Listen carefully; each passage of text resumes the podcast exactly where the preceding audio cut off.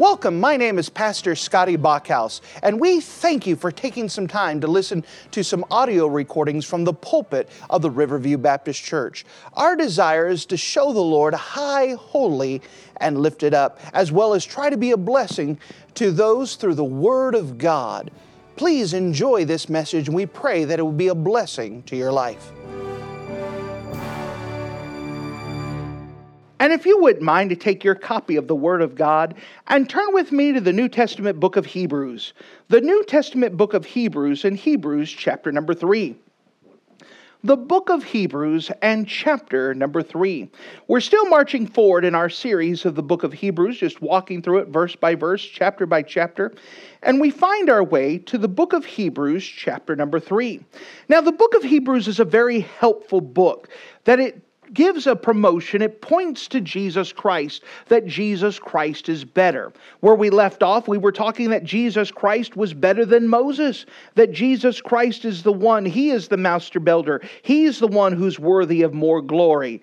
Then we also ended up in uh, chapter 3 where God starts to talk about rest. And we've encouraged our folks to go ahead and start looking ahead and pay attention to how many times God mentions this rest. We're going to talk about that rest more in detail tonight, that God wants us to have a rest. And that there's several rests that are mentioned in chapter number four about the rest that He desires for us to have. But in the midst of this, God takes time to put our attention on today and now. And so, if you don't mind, look with me in the book of Hebrews, chapter number thir- 3. The book of Hebrews, chapter number 3.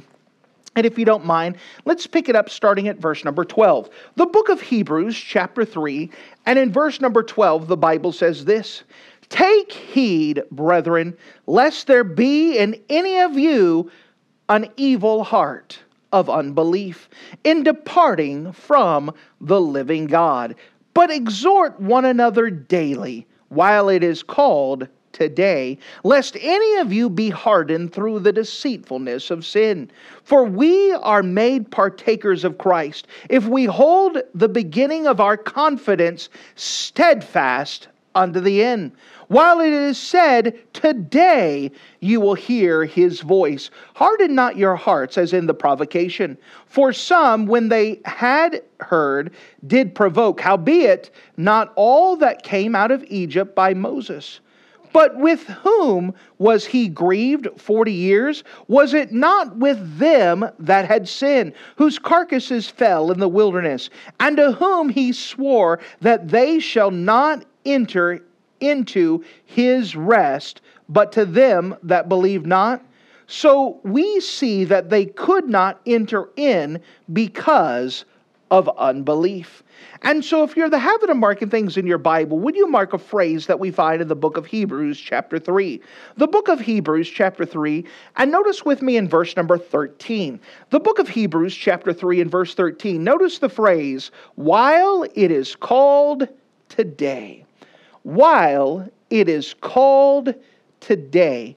And with the Lord's help, I'd like to put emphasis on this, on some of the things that we need to do while it's called today. Let's go to the Lord and let's pray. Dear Heavenly Father, thank you so much again for you being a wonderful God.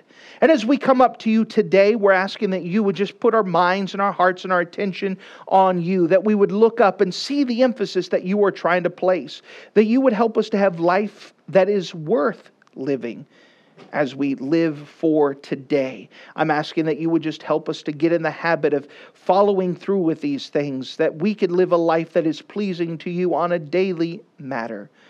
Again, make this clear. Let it get across. Let it be easy to apply, easy to understand. Lord, we're depending on your Holy Spirit to get that accomplished. The best I know how, just set me aside. Even now, Lord, you use me as an instrument you get it by your power and your might, by your spirit. Fill me with your spirit. Guide and direct even now, and draw people close to you while it is still called today. And in Jesus' name we pray. Amen. There's something about us humans uh, when it comes to relation of time. Most of us need deadlines. Most of us need cutoff points. Because if we feel like we have enough time, what we end up doing with that time is wasting it. There's something about us and the way that we're designed that if we feel like we have enough time, we waste it instead of take advantage of it. We wait until we have the deadline. You take a student. A student could be given one month to do a homework assignment, and guess when they do it? The night before it's due. There's something about that. But when we grow up, it doesn't get any better. We know something has to be accomplished later on. You've got to pay a bill. You've got to turn in some paperwork. You put it off and put it off and put it off until it's breathing down your neck. And now you've got to hurry up and rush. And you don't do as well of a job because you're trying to get it done. There's just something about that. And a lot of times when we think about eternity, we think about the judgment seat of Christ, we think about facing God. That seems so far away. And we feel like we have plenty of time to get things right, to get things fixed. Maybe someone who's not saved, they feel like they got plenty of time and I could do that tomorrow, I could put it off. We are just known procrastinators.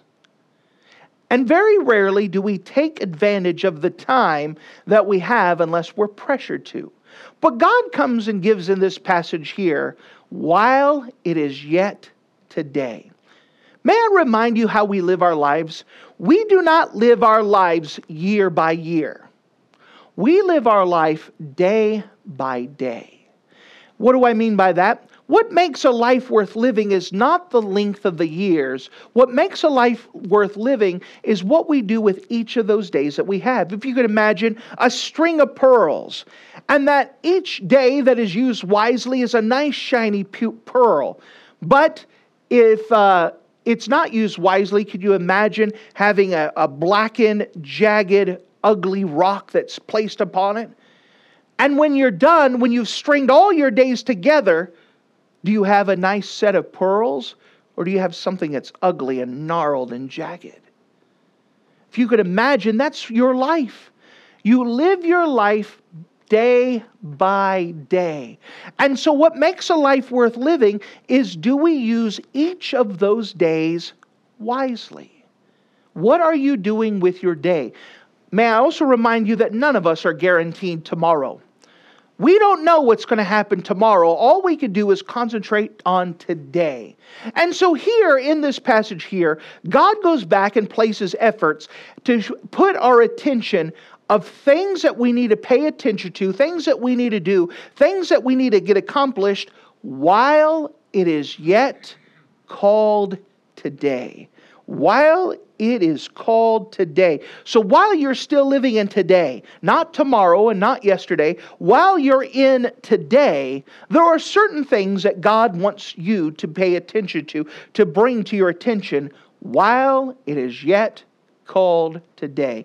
If you don't mind, I'd like to walk through this passage and I'd like to bring some things to your attention and while it is yet called today. The first thing, while it is yet called today, make sure that you are a believer.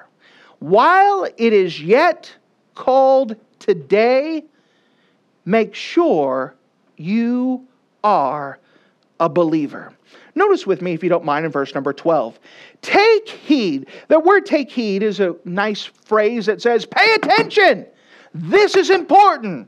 Take heed, brethren, lest there be of in any of you an evil heart of unbelief, departing from the living God. Now, notice this. Take heed, brethren. So, here, the person of address is a congregation. If you can imagine in a congregation like this, that what is being addressed, all of you out there that are listening, we're not talking about the world that's outside of church.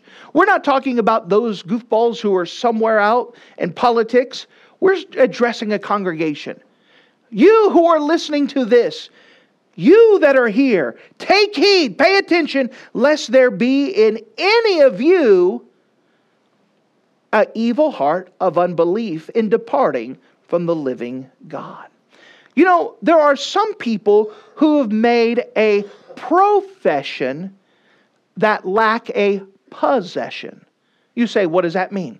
Well, a profession is just saying, I believe in God. There are some people who've said a prayer, they've said a word, they claim to be a Christian, but they have never possessed Jesus Christ. Jesus says in John chapter 3 Verily, verily, ye must be born again.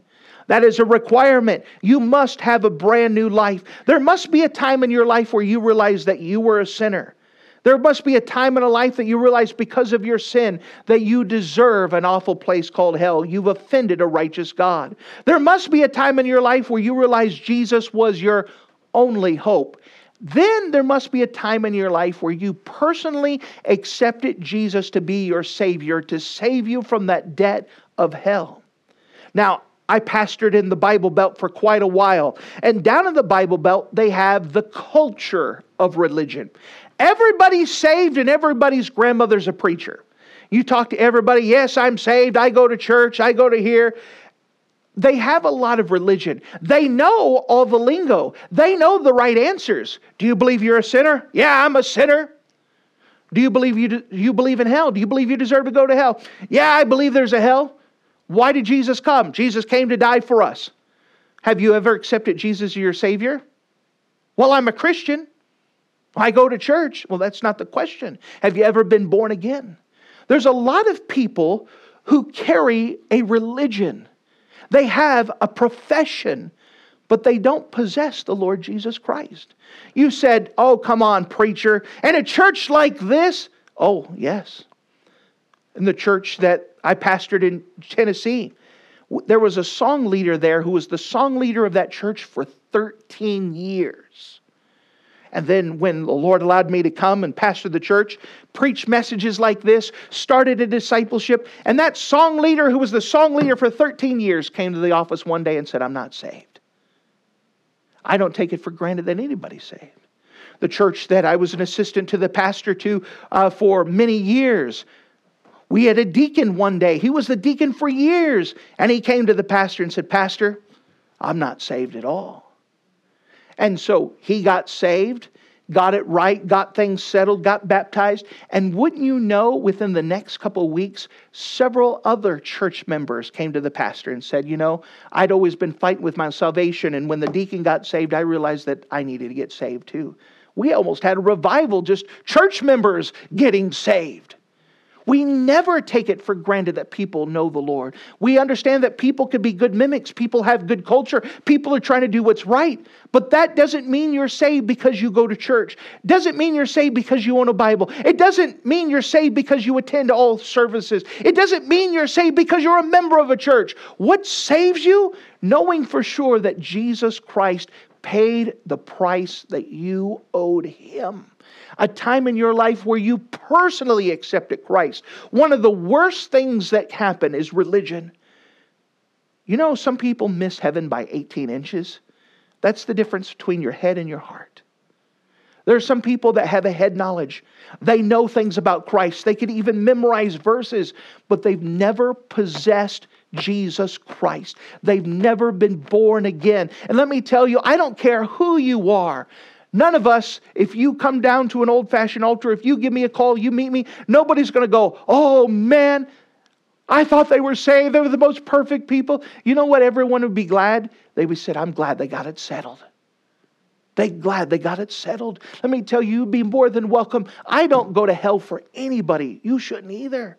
Don't let pride go to you. Again, there are people who've grown up in a church. That's all they've known. They've been protected. Maybe they grew up in Sunday school and they've grown up and everybody just assumes they're saved.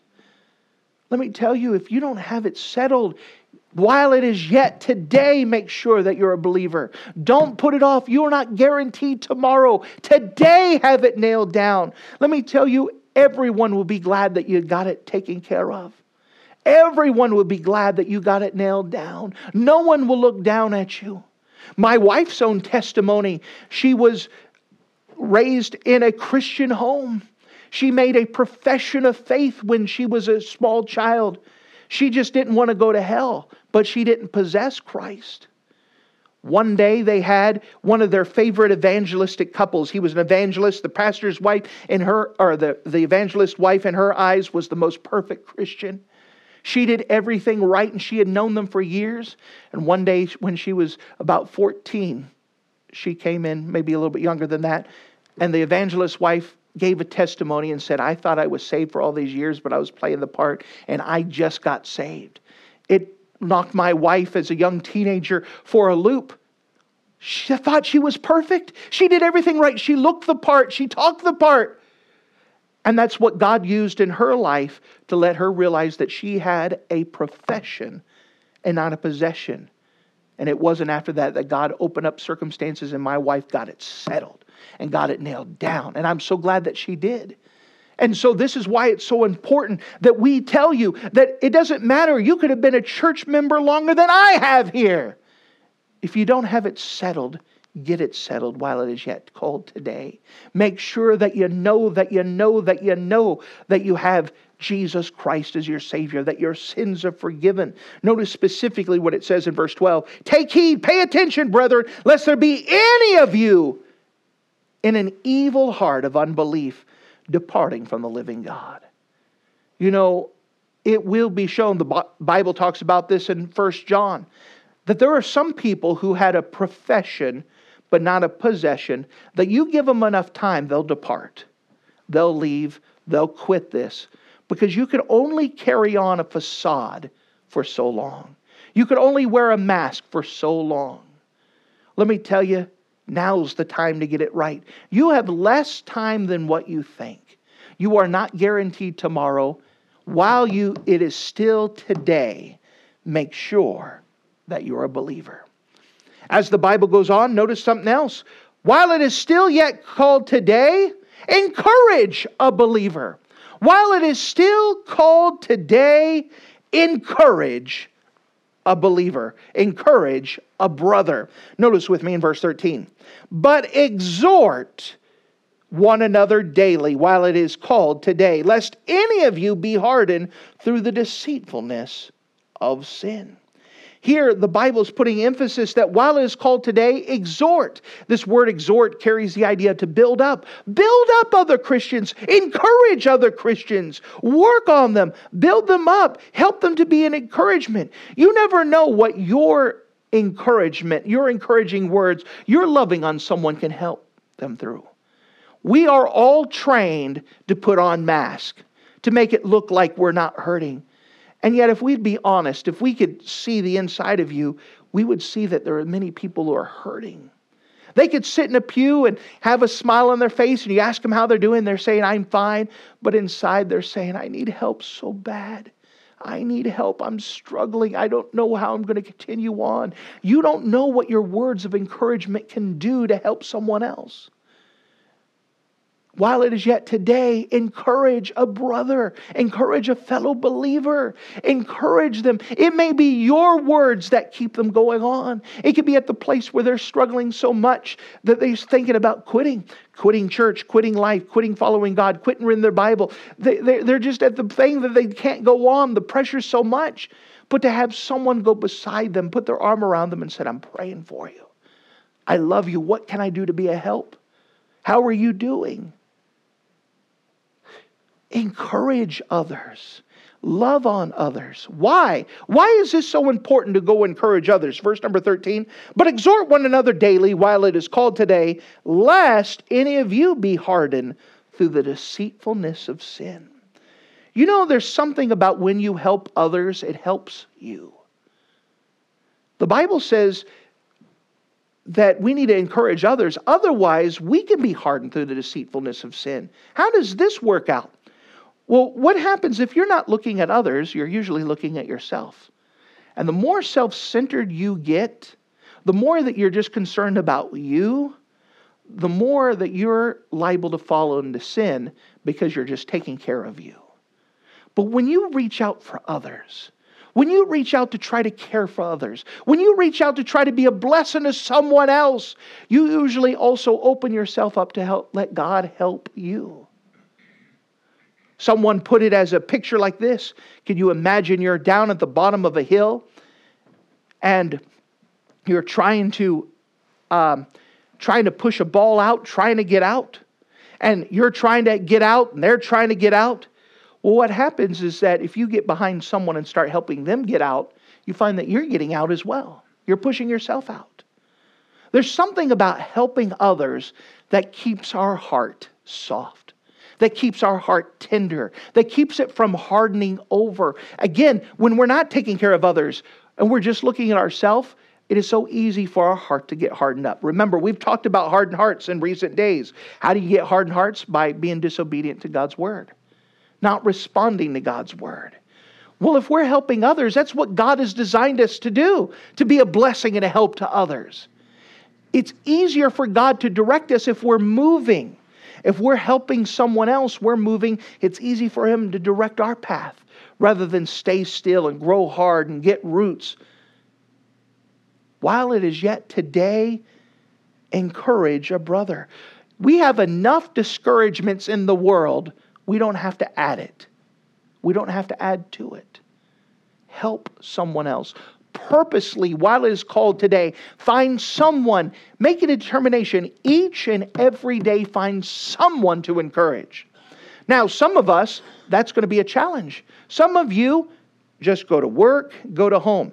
There are some people, because of this last year, have not left home in forever. You understand? If you're going to be an encouragement, you have to go encourage someone. They're not going to necessarily fall in your path. It may be that it's a phone call. It may mean that in today's world, just a text message. It may be something where someone needs that help, someone you haven't seen in a while, someone who needs that encouragement to keep moving forward. Every day, find someone outside of your bubble to go encourage, and you'll be surprised of how your life is blessed by God by you going on purpose with forethought to be a blessing to someone else. While it is still called today, encourage a fellow believer. Notice it goes on in verse number 14. We see this. While it is still called today, be steadfast. While it is still called today, be steadfast. Notice with me in verse 14. For we are made partakers of Christ if we hold the beginning of our confidence steadfast unto the end. We need to stay in our belief and trust in Jesus Christ. We need to be following after Him, trusting Him, holding on to it. We need to put our confidence in Him. The word confidence here carries the idea of a title deed. It's a title deed was a document that kept the that was kept in the official archives to hold ownership of property. Well, here we are putting our confidence, our title deed in Jesus Christ. We have the confidence that there's official paperwork that he's going to do what he said he was going to do. We have the Bible. We have it in the archives. God said he was going to take care of us. We could put our confidence in him. We could put our trust in him, our faith, maybe we say it this way, our hope in him our faith in him, looking unto Jesus, knowing that he is going to do what he's going to said he was going to do all the way to the end. We can be steadfast. What is this entitled? We need to keep our eyes on Jesus. Whenever we look at others, we get disappointed. When we look at ourselves, we get discouraged. But when we keep our eyes on him, we stay encouraged. We need to stay the course by keeping our eyes on Jesus. While it is still today, we need to be steadfast, unmovable, always abounding in the work of God. The Bible goes on and says, In due season we shall reap if we faint not. That word faint means to quit. If we don't quit, we shall reap. Just keep going forward while it is still today. While it is still today, trust in God, hope in God, believe in God. Stay steadfast. Don't be unmovable. Stay planted. Keep your eyes on God. When we get our eyes off of Him, we're no longer steadfast. Keep looking at Him while it is still called today. As we go on to verse number 15, we see this. While it is still called today, obey while it is still called today, obey. Notice in verse 15. While it is said, Today, if you will hear his voice, harden not your hearts, as in the provocation. We must hurry. God never promises tomorrow. Notice what he said. While it is said, Today, you know when God wants us to respond? Today. He wants us to respond immediately. He wants us to obey. God never promises us tomorrow. None of us is promised tomorrow. And the spiritual issues are too important to wait, too important to pass off, too important to procrastinate. Today is the day that we decide to follow after God. It is a day by day decision that when God gives us something, we respond. Notice again, we have the phrase about harden not your hearts. Where does hardening of your heart come from? Whenever we choose not to obey God. Or may I say, we delay waiting on God, uh, obeying God. Let me give you an example. If God is telling someone to obey and someone says, I'll do that later, they've already disobeyed. Because what you're telling God is that I will not obey now, I will obey some other time. You're telling no to God right now. When God gives you something, obey it while it is still called today. Make the decision because anytime you say, I'll do it later. You're saying no now and your heart begins to harden. When you procrastinate, that's one of our problems. That's what we just said is that, oh, that's good. I'm going to serve God later. I'm going to serve God when school is over. I'm going to serve God when my job is clear. I'm going to serve God when I retire. I'm going to serve God when the kids are out of the house. I'm going to serve. And what's going to happen is that you keep procrastinating. You keep giving excuses of why you can't serve God today. Today, obey Him. Today, respond. Well, I know I'm supposed to read my Bible. I'll get to it later. No, God wants you to do it today. I know I need to pray more. I think I'll get to it eventually, maybe next week. Get to it today. Today, obey God. Today, respond to God. Don't put it off. Respond while you can today. You may not have a chance tomorrow. You may not be around tomorrow. Today is the day to decide to follow after God. Today is the day to respond to Him. We see one more thing in this passage here. We know that while it is still called today, believe. Make sure you're a believer. While it's still called today, encourage a fellow brother, a fellow believer. While it is still called today, be steadfast. While it is still called today, obey. And then while it is still called today, believe. Believe. Notice with me in verse number 16. For some, when they had heard, did provoke. Remember that word provoke carries the picture of taking a stick and putting it inside of a cage of an animal. If you can imagine taking a stick and poking a lion, poke, poke, poke, poke, poke, poke. You know what's going to happen eventually? That animal is not going to be very happy. It's going to be angry. Well, the people here, talking about the children of Israel, when they're doing the wilderness wanderings, they provoked God poke, poke, poke, poke. And God could only stand that for so long. By the way, you can only stand that for so long. Maybe you grew up with a brother or sister and they were great provokers. Poke, poke, poke, poke, poke, poke. And they knew how to poke. They knew how to provoke you. They knew how to get a rise out of you, get a reaction out of you. Some of you understand this provoking and you didn't like it when it was done to you. God did not like it when they did to him. God would say, I love you, obey me. And they go, No. No, after all I've done for you. They provoked him.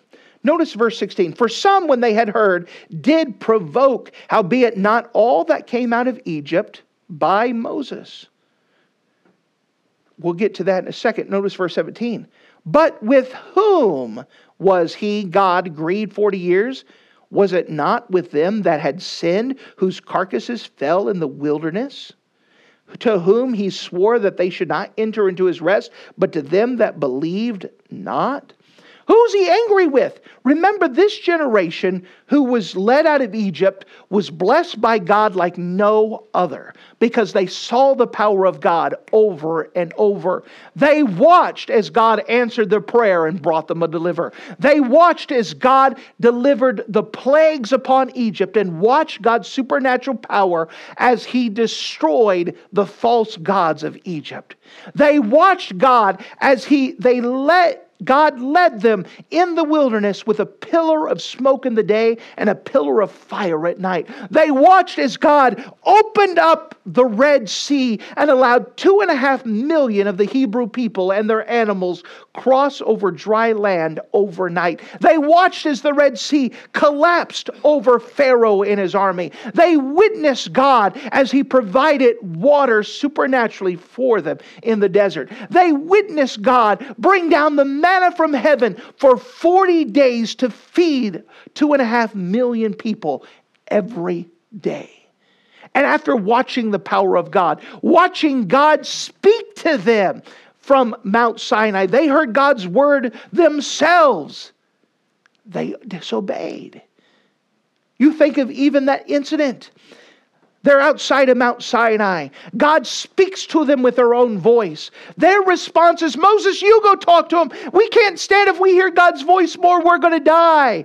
So Moses goes up for 40 days and he receives the plans for the tabernacle. As he comes back down, they said, Well, Moses has been gone so long, we're going to build a golden calf.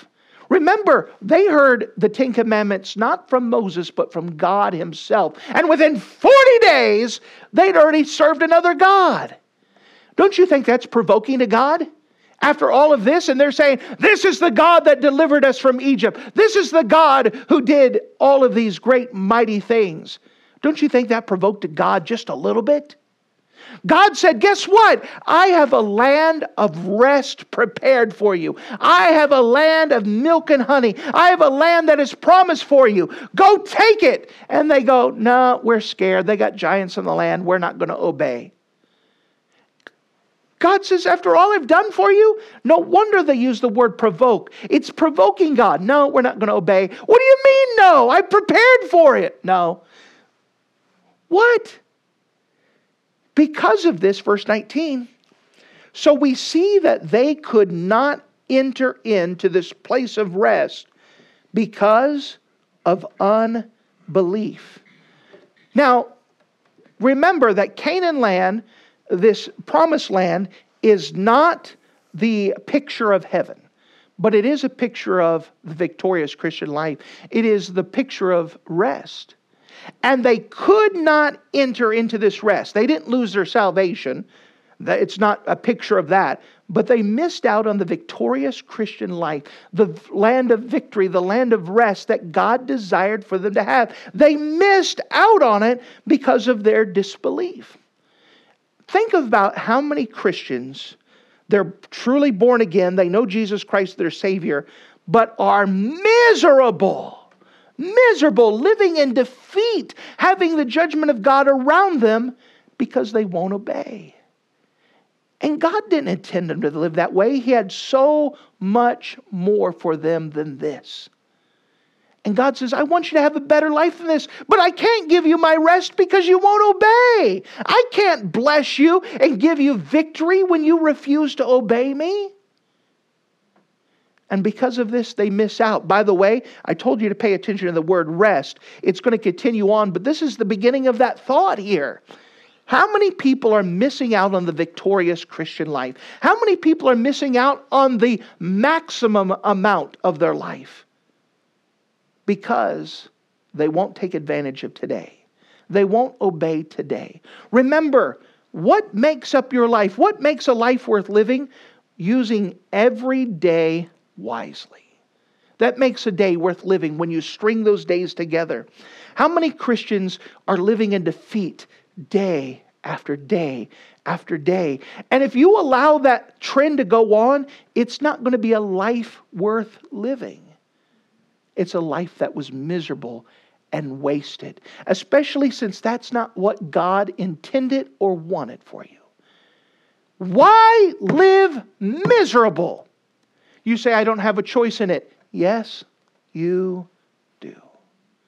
You have to make the choice to believe. You have to make the choice to obey. Make the choice to trust God instead of provoke Him by disobeying, by provoking Him by not believing, by provoking Him by just not allowing Him to be God in your life, by you trying to live it your own way, thinking that you're fine, thinking that you're satisfied, thinking that everything is hunky dory and missing out on the greatest life you could ever have. There is much more to life than this. We said this morning that so many people live their life this way. They wake up in the morning to go to work, to make the money, to buy the bread, to eat the bread, to have enough energy to go to sleep, to go to work, to make the money, to buy the bread, to eat the bread, so they could wake up in the morning to go to work. That's how people live their life. God has so much more for you than this. Some people just live their life. Christians Everything's horrible. Okay, this is great. And God says, I've got so much more for you than this. I want to give you victory. I want you to have an exciting life of faith. I want to use you in a special way. And you're missing out on what I have for you. They're missing out on the rest that God intended you to have. And we have Christians truly born again Christians who do not have rest, they have misery. And God didn't want them to have that. While it is yet called today, believe. You understand? The most important thing you can do is live today. Live today. You can't do anything about tomorrow, and the past is done and over with. Take advantage of today. Live in the now, that you obey God today. Sometimes people will say, I need to find out God's will for me. And they have in mind for that, that they want to know what God has for them 10 years down the road. Do you know that 10 down, years down the road is not your business? How do I get in God's will? By living in God's will today. And if you're in God's will today, you'll probably be in God's will tomorrow. And step by step, day by day, God will lead you to where you need to be. Are you in God's will today? Are you obeying today? Are you enjoying the rest today? Remember, the rest is not contingent on your circumstances. The joy of the Lord is your strength. It doesn't matter what the circumstances are, as long as God is on the throne, you can have victory. God wants you to start living day by day. Tomorrow is Monday. Are you going to live tomorrow wisely? The next day, are you going to live tomorrow wisely? We need to make a determination that every day we're going to live today. So, to, while it is yet today, make sure that you're a believer. While it is yet today, encourage a fellow believer, a fellow brother. While it is called today, be steadfast. While it is called today, obey. While it is called today, believe. Remember, the days that we live make up our life. It is not how long we live that matters as what we're doing with each and every day. Are you planning? Are you going? Are you currently using today wisely? Thank you for listening to this audio message. This is Pastor Scotty Bachhaus, and I encourage you to take this information that you just received and make a specific decision to follow after the Lord. If you don't know Jesus Christ as your Savior, let me beg you to take the time to receive Jesus Christ for the forgiveness of your sins. If you are saved, I encourage you to make a decision in your life to help you get closer with the Lord. If there's anything specific we can do to be a blessing or to pray for you, we encourage you. Look us up on the internet at riverviewbc.com. Once again, that's riverviewbc.com. Or if you would prefer to call us, you could give us a call at area code 920 530 6308. Once again, that number is 920 530 6308. If there's anything we can do to be a blessing or an encouragement to you, please let us know. We would love to make ourselves available. Thank you.